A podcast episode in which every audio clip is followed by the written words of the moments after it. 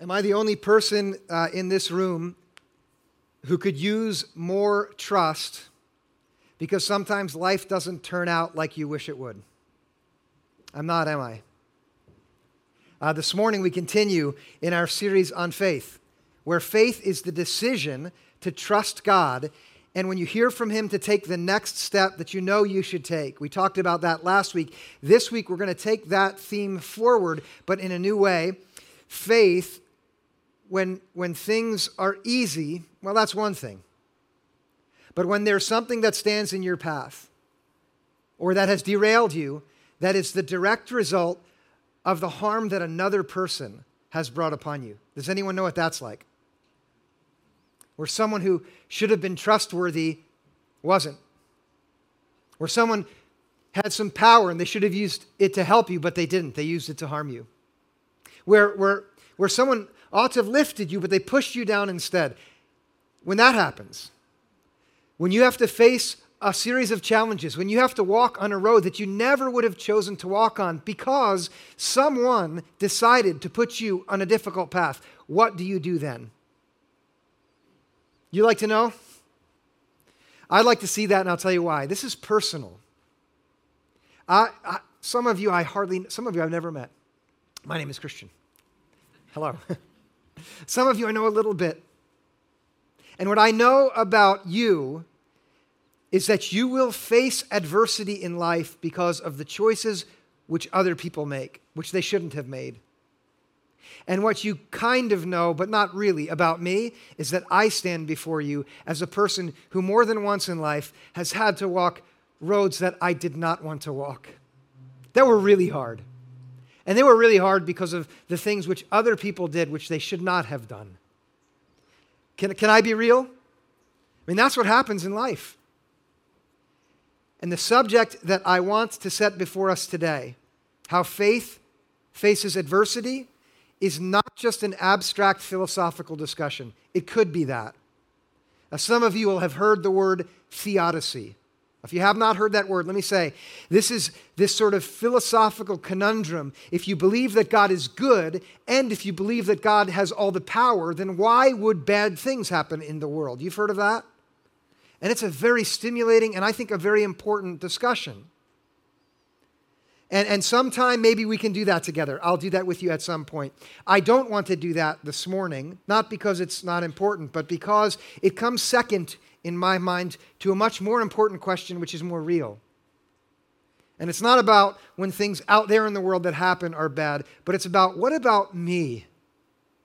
If I choose to follow God, if I choose to take a step of faith, like you talked about last week, that's me, Abram taking that step, what about when, when things get really hard because people who should have done otherwise make it hard for me? What about then? That's the question I want to think about this morning. And I want to set it before you because I would not be here, I wouldn't, if God hadn't given me the kind of faith, listen now, which holds human wickedness on one side and divine goodness right beside it, and chooses to trust that divine goodness is stronger than human wickedness. Not out there, but right here, that, that the whole world can come against me and I can still trust that God's goodness is so powerful that it, it can even work through the bad things that people do to me. If I didn't trust that, if God hadn't given that to me, I wouldn't be here. All of you, this is what I want. This is what I want from our time together.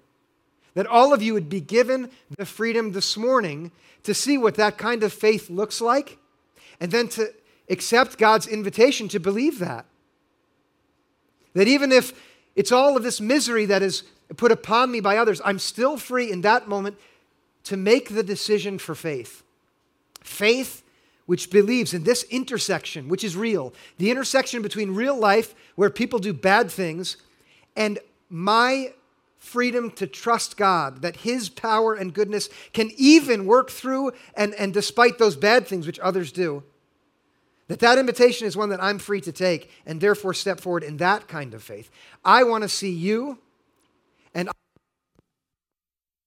and for this church altogether to take that step forward in faith.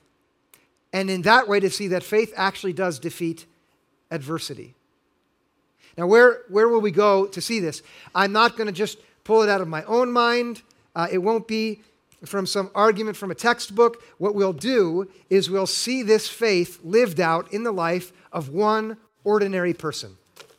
If you were here last week, uh, together we saw what faith looks like, which steps forward by looking at a man called Abram. Okay, this week we're going to look at his great grandson. Abram had a son named Isaac, who had a son named Jacob. His name was changed by God to Israel. Most of us will have heard that word Israel, and maybe even the 12 tribes of Israel.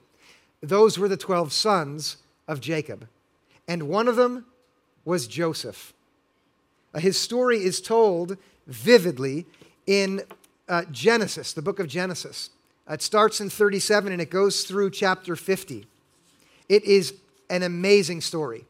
Uh, I would recommend, uh, if you want this week, that you would take some time to look at it. Maybe read it. It's remarkable. It's like, um, it's like a soap opera in the Old Testament. I'm serious. It's got all the elements.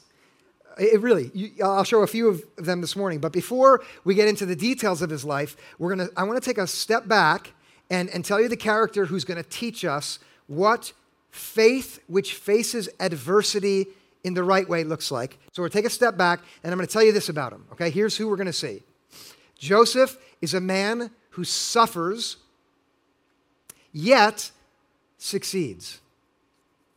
And the reason he succeeds, the reason he doesn't give up, the reason the wicked things that other people do against him don't derail him and make him an ineffective person is because of his faith. Okay? He suffers not once or twice, but over and over again because of the difficult things that the people around him do to him. Can anyone here relate? But even though that happens, he becomes an immensely successful person. His life turns out really good. One after another step is up and up. This guy excels and, and, and he, he grows and he has influence all around him. In fact, in the world itself, he has a major impact for good. And all of that is because of the faith that he chooses to have in the face of adversity. He is a person, you'll see this in a, in a little bit, who holds on the one hand the wicked things that people have done against him. Right beside that, he holds the goodness of God. And he chooses to believe that God's goodness is stronger than everything that people can do against him. Believing that changes everything in the outcome for him. And what I want you to see now is one moment where this faith of his is expressed directly in something that he says and which is recorded in Genesis chapter 50, verse 20. Before you look at it, I want you to imagine this. He is standing in the presence of the very people who harmed him and put him in a place where he suffered for 10 years. And this is what he says. Look at it up there. This is his statement of faith. Even though you intended to do harm to me, God intended it for good. Let that sink in for a minute. Maybe picture yourself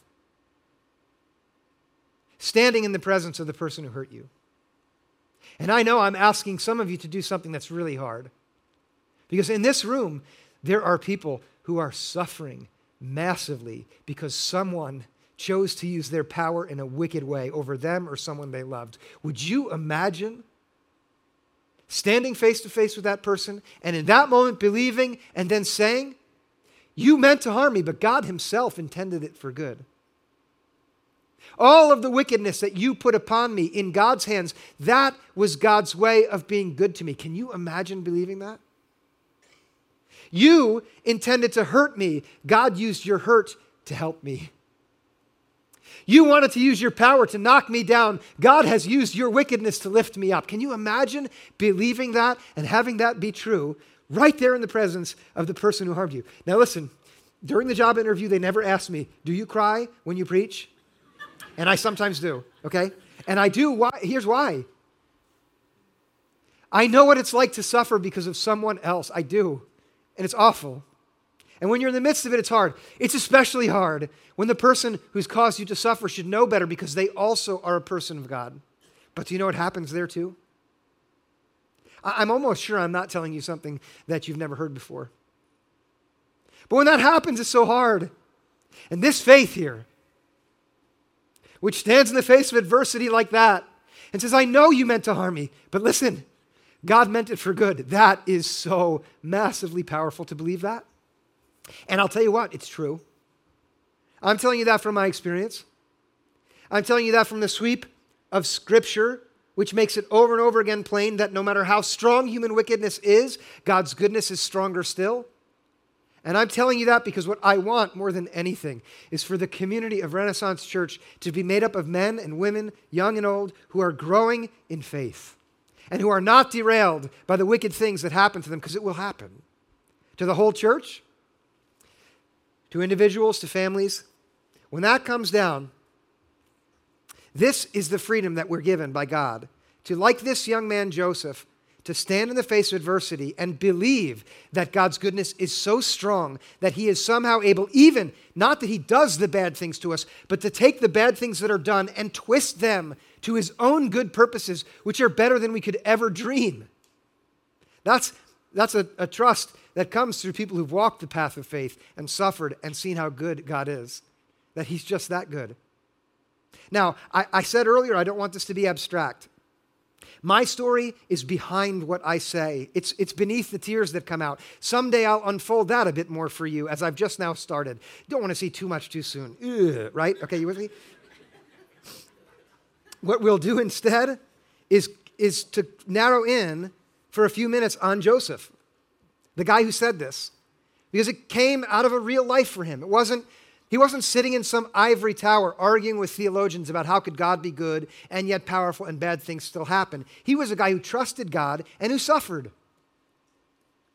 And yet he succeeded because of his faith. And that's what I want for us and what God wants for us together. So here's his story. It starts in chapter 37. We'll look at three episodes of it. In that chapter, we're introduced to the fact that Joseph is one of 12 brothers, and things in his family are a little tense, as they sometimes are. He happens to be his father's favorite son, and how does that work for all your siblings when they also know? And you're 17, and you're arrogant, and your dad sends you out to tell on them, to spy on them as they work. And also, you have dreams which you share with them, in which God tells you that one day they're all going to bow down to you. How do you think that worked? In this family that he grew up in, we could say that it was a dysfunctional family. Does anybody relate to that? Now, don't say, don't say yes too loud if you're sitting with your family, but one day, Joseph's father says, Hey, why don't you go check up on your brothers and tell me whether they're doing their job or not? And these brothers are ones who've heard the dreams that this young man has shared. One day you'll bow down to me, God told me. And as he approaches them, as they're working out in the fields in the middle of the desert. You picture this. They see him coming along, and one of them says, You know what? I'm so sick of him, it's time to get rid of him. And someone brings up a solution murder. How about we kill him?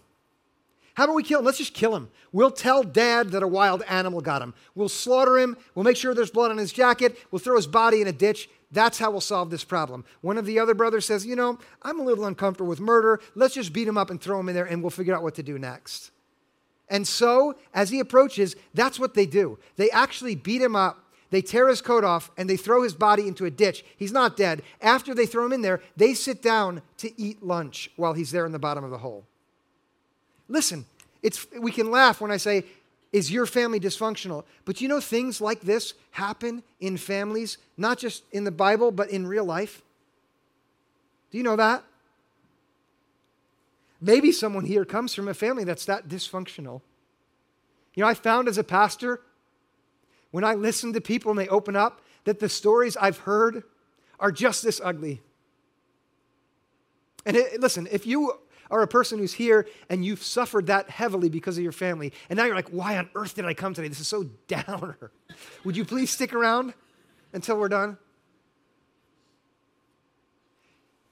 Off in the distance, there are some traders who are coming along in a caravan, and one of the brothers comes up with an idea. And here's what happens. Look at the text. I'll have it up here. Chapter 37. Here's how it ends in this episode. When some Midianite traders passed by, they drew Joseph up. That means his brothers reached down to pick him up. Imagine you're him and you're, now your brothers are coming to pick you up. And you think maybe they're going to have second thoughts and they're going to say sorry. And they sold him to the Ishmaelites for 20 pieces of silver. And they took Joseph to Egypt. How's that for adversity? You have to watch your siblings sell you for a bag of coins. And now you're going off to Egypt, that dangerous land that you'd only heard about.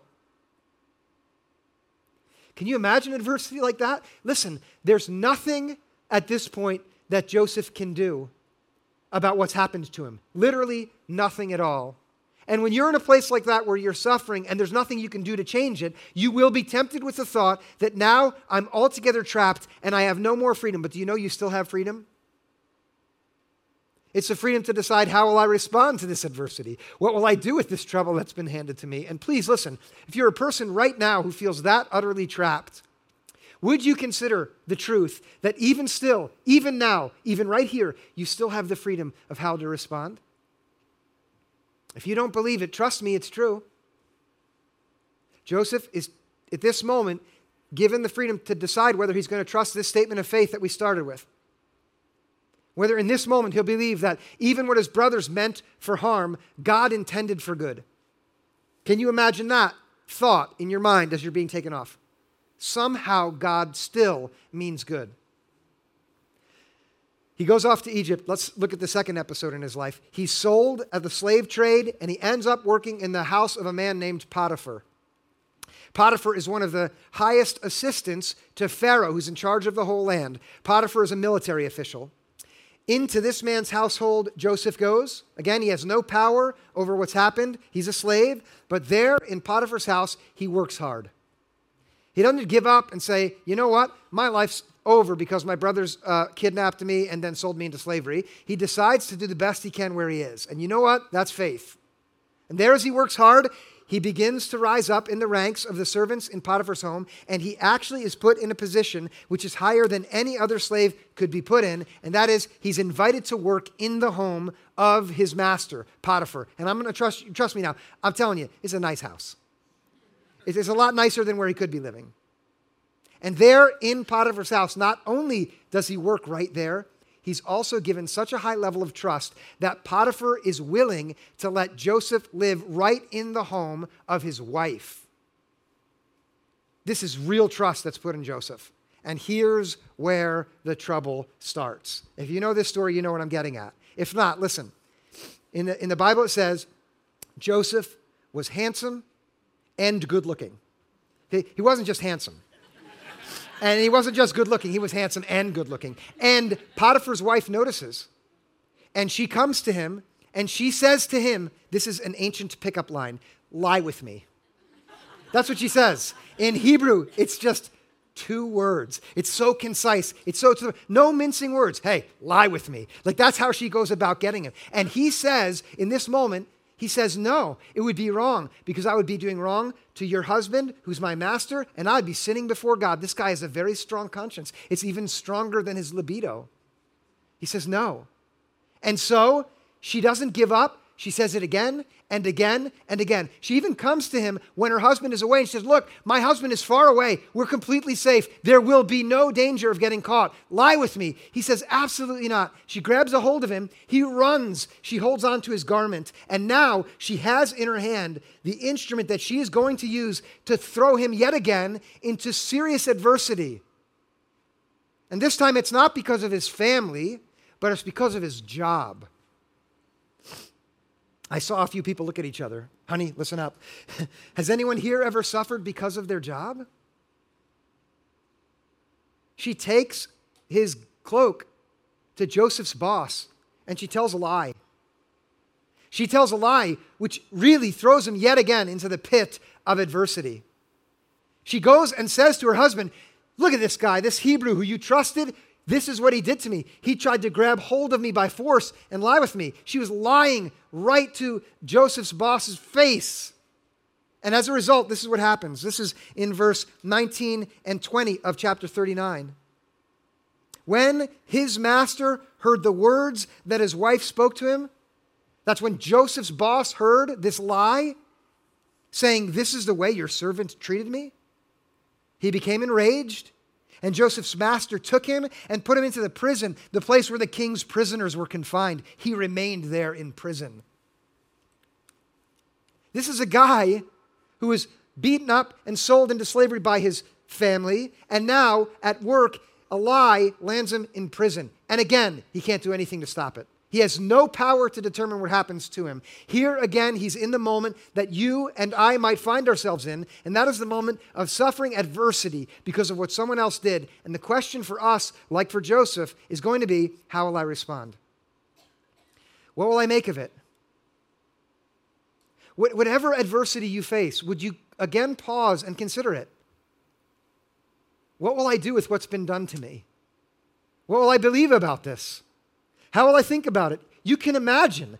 I can imagine because I've been there. You can imagine sitting and saying, you know what? God is a failure.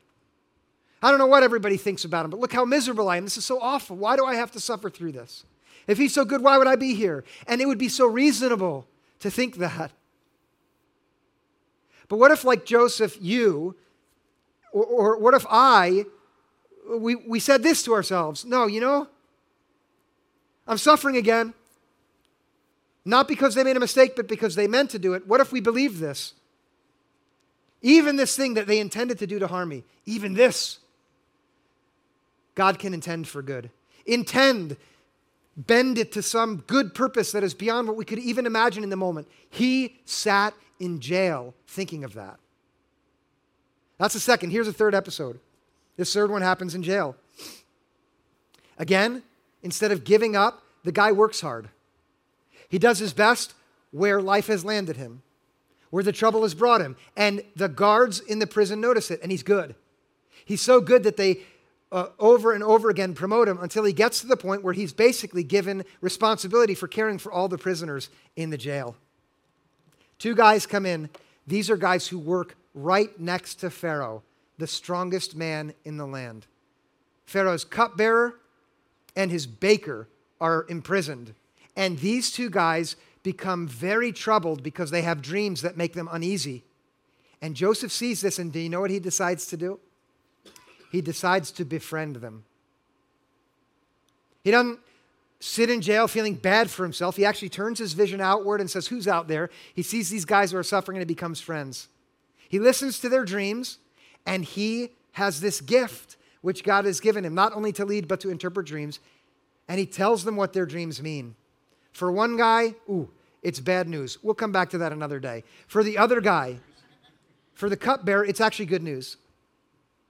Joseph gets to tell this new friend, God is going to deliver you, and there will be a day where you stand beside Pharaoh and you serve him again. And then Joseph adds to his friend, Hey, can I ask you one thing? When you get out of the clink, that's like the New Living Translation. When you, when you get out, would you remember me to Pharaoh? Would you just tell him that I helped you get out so that you can help me? Is that too much to ask? He's asking him to be a friend. This is hard. You know, sometimes friends who should help you hurt you? It's one thing when a stranger hurts you, that's hard too. But sometimes a friend does. Look at the outcome here for him in this episode. This is chapter 40, verse 21. Pharaoh restored the chief cupbearer to his cup bearing and he placed the cup in Pharaoh's hands. That means the guy got freed from prison and went back to work right next to Pharaoh, the man who has all the power in the world, the man who has the power to free Joseph. And look at verse 23. Yet the chief cupbearer did not remember Joseph, but forgot him. He forgot him. And as a result, Joseph stayed in jail. Here's a guy who faces adversity because of his family, because of work, because of his friends? What, what do you face adversity because of? If you've been fighting it and pushing it down while I'm talking, let it come up just for a minute for now. What, what's the adversity that you have to face? And I know for some of you this is monstrously difficult. But in that moment, when you face it, and for some of you, by the way, for some of you, it's not that monstrously big. Some of you are like, my life is good. Trust me, there'll be a day when you face it. Can the rest of us tell them it's true? It is. Watch out. What are you going to do? How will you respond? How will you face adversity when it comes upon you? I'm telling you, listen, if you do not reflect in the moment when you face it on what you believe about God, chances are, instead of letting what you believe or what you want to choose to trust about God affect your response, instead, you are going to react. You're going to react to the difficult things that are done to you without even thinking, without even considering, wait, I believe this about God. How will that determine my response? Without thinking that through, your reaction will be swift, and almost every time it will be completely counterproductive. It will make you a less effective person. It will turn you into someone who does not show the truth out in the world, and instead you will be go from bad to worse in suffering. There are three, I think we have them up here, don't we? Three of the most common ways people react when they don't let their faith shape their responses to adversity. And here they are. When you're not thinking it through, you are going to retaliate. Or if that's not you, you're going to run. Or if that's not you, you're just going to resign. Let me spend a moment on each. Retaliate. Someone does something wrong to you, and instantly, in your mind, you're thinking, How can I get back at them? Some people are wired like this. If it's an insult, Immediately, there's a stronger one back. If it's something really bad, there's plotting in my mind. How can I get back to them, get back at them, and give it to them? How can I make them pay for what they did to me? Do you know that the, the response of faith does not do this? We'll see it in Joseph's life in a minute. But my goodness, if you read on into the New Testament and you start listening to the words of Jesus when it comes to how we should respond to the evil that's done to us or his followers, Paul, especially, about how we're meant to respond to the wickedness that people do to us, retaliation is not in there. Or maybe that's not you. Uh, maybe you're not the retaliator. Maybe you're the one who runs. Here's the person, when something bad happens, their response is to turn and run as far away as they can from it, to pretend it never happened, to put it in the past. And you might do this literally and run, or you might just do it emotionally. Just check out and run away from that past. You can never run away. And listen, sometimes, sometimes the hurt that people put upon us in, in, a moment, it is right to run. Okay, I'm thinking about moments where there's abuse or where there's uh, substance, substances involved. Get away, right? But as a strategy of dealing with adversity, those people who've tried to run from the hurt that others have put upon them know it doesn't work. It comes with you. Uh, the third one I have up there the strategy of resignation. That's the person who just says, I give up. I'll stay here and I'll just take it. But I'm going to resign myself to being a victim all my life.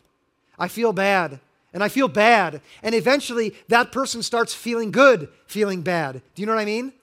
They fall in love with their pain and now they're stuck and they're resigned. Any one of these three strategies is so easy for us to take.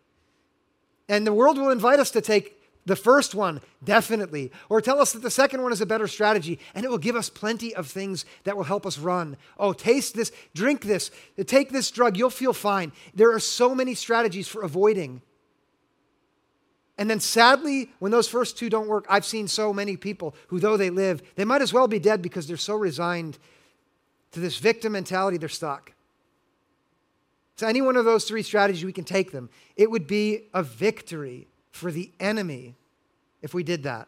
If you're not a person in here who's come this morning with faith, you might think, what is he talking about? I'll just tell you this. Listen, God means for you and for me, all of us, to have the kind of life that thrives like Joseph's life thrived, that is good and blessed like Abraham's life was blessed so that we can be in this world, which is so desperately in the need of light and goodness, the kind of light and kind of goodness that brings about the change that, that we know God wants.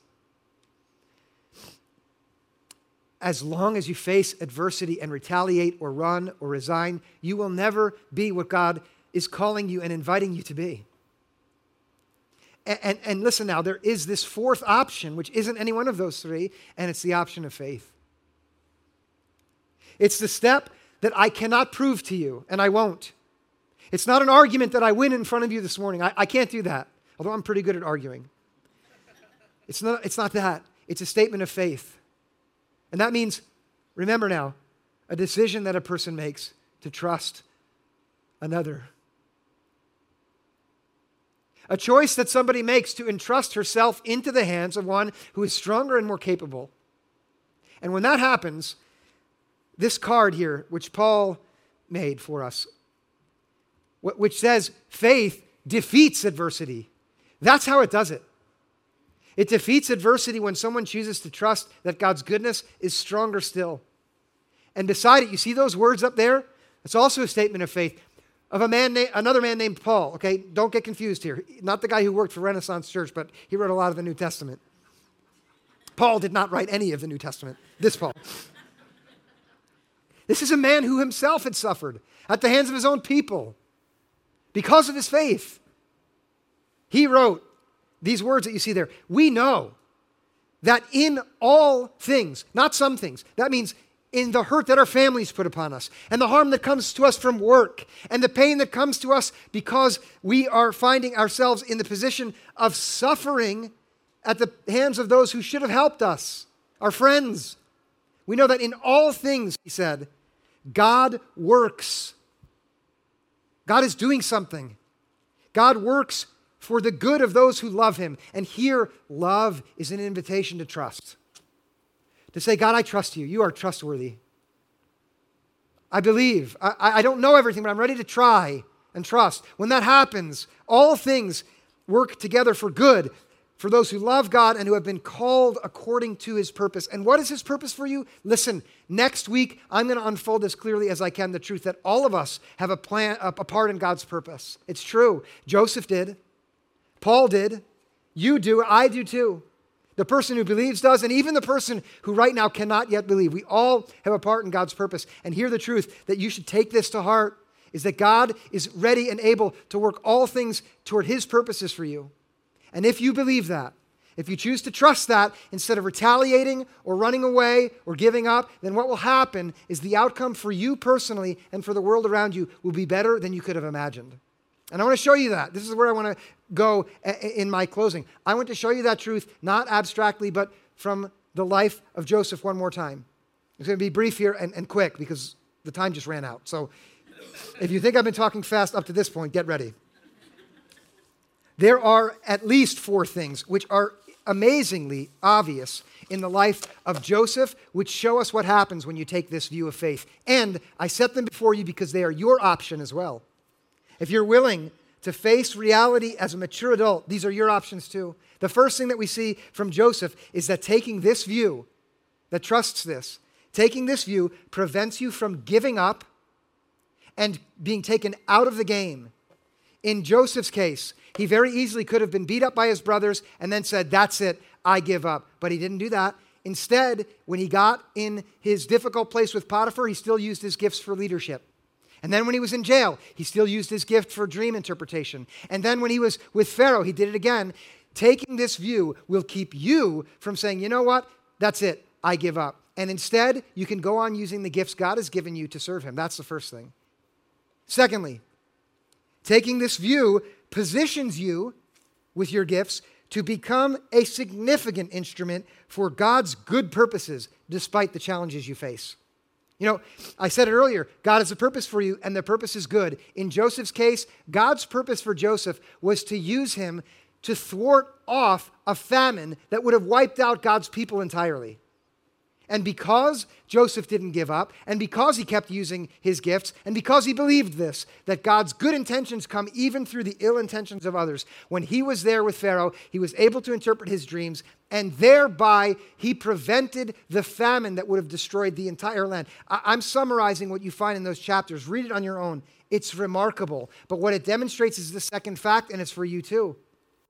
If you want God to use you for good, and you should all want that, when you take this view of adversity, you set yourself up to be used by Him uniquely. That's the second point. Now, here's the third. This one's very particular. We see it especially clearly in the moment where Joseph first makes this statement of faith. Taking this view protects you from one of the most deadly poisons that we humans experience, and that is the poison of resentment. And it frees you instead for the joy of forgiveness. You know what resentment is? I'm serious. Do you know? Resentment is drinking poison and expecting it to hurt another person because they hurt you and you're angry and they never ask for forgiveness. And you have no right to forgive them, right? That's what it is. And in Joseph's case, the moment he says this statement is when his own brothers, who were the ones who sold him into slavery, are cowering before him because they're going to starve because all of the land is desperate for food. They don't know that it's their brother yet. And in that moment, Joseph looks at them and he knows, I could punish them for what they did, but because I choose to believe that God's goodness was stronger than their ill intentions, I will forgive them. And he forgave them. W- would you try this? And this could be a divine gift to you. Would you think of the person and see their face, the one who hurt you? And in this moment, would you ask God, could you give me the freedom to forgive them, trusting you? And listen, if you can't do that now, there's plenty of time ahead of us. But in this moment, Joseph did it because of God's goodness. And here, here's the last thing I'll say and there's more that could be said, but the last thing I'll say is taking this view and forgiving like that positioned this man, Joseph, to do one of the most important things that can be done. In this moment, he projects a clear image of the most important person that anyone can ever see. Do you know who he looks like in this moment? Jesus. And I cannot wait. I cannot wait to start unfolding what Jesus looks like for Renaissance Church. Abraham last week, Joseph this week, next week, it's going to be a couple more characters that are in this Old Covenant, this Old Testament. I can't wait to talk about Jesus. I'm going to wait a bit, but here I can't hold it in. When this man stands in front of the, the very man who tried to kill him, and he forgives them, he looks like our Lord and Savior. That's what Christians call Jesus. And the reason we call him that is because he looked upon us in our guilt and the sin that we ourselves are guilty of, which nailed him to the cross. And he says, What you meant for harm, God intended it for good. And he can only say that because the grace that is in him is more mighty and powerful than all of the human wickedness in the world.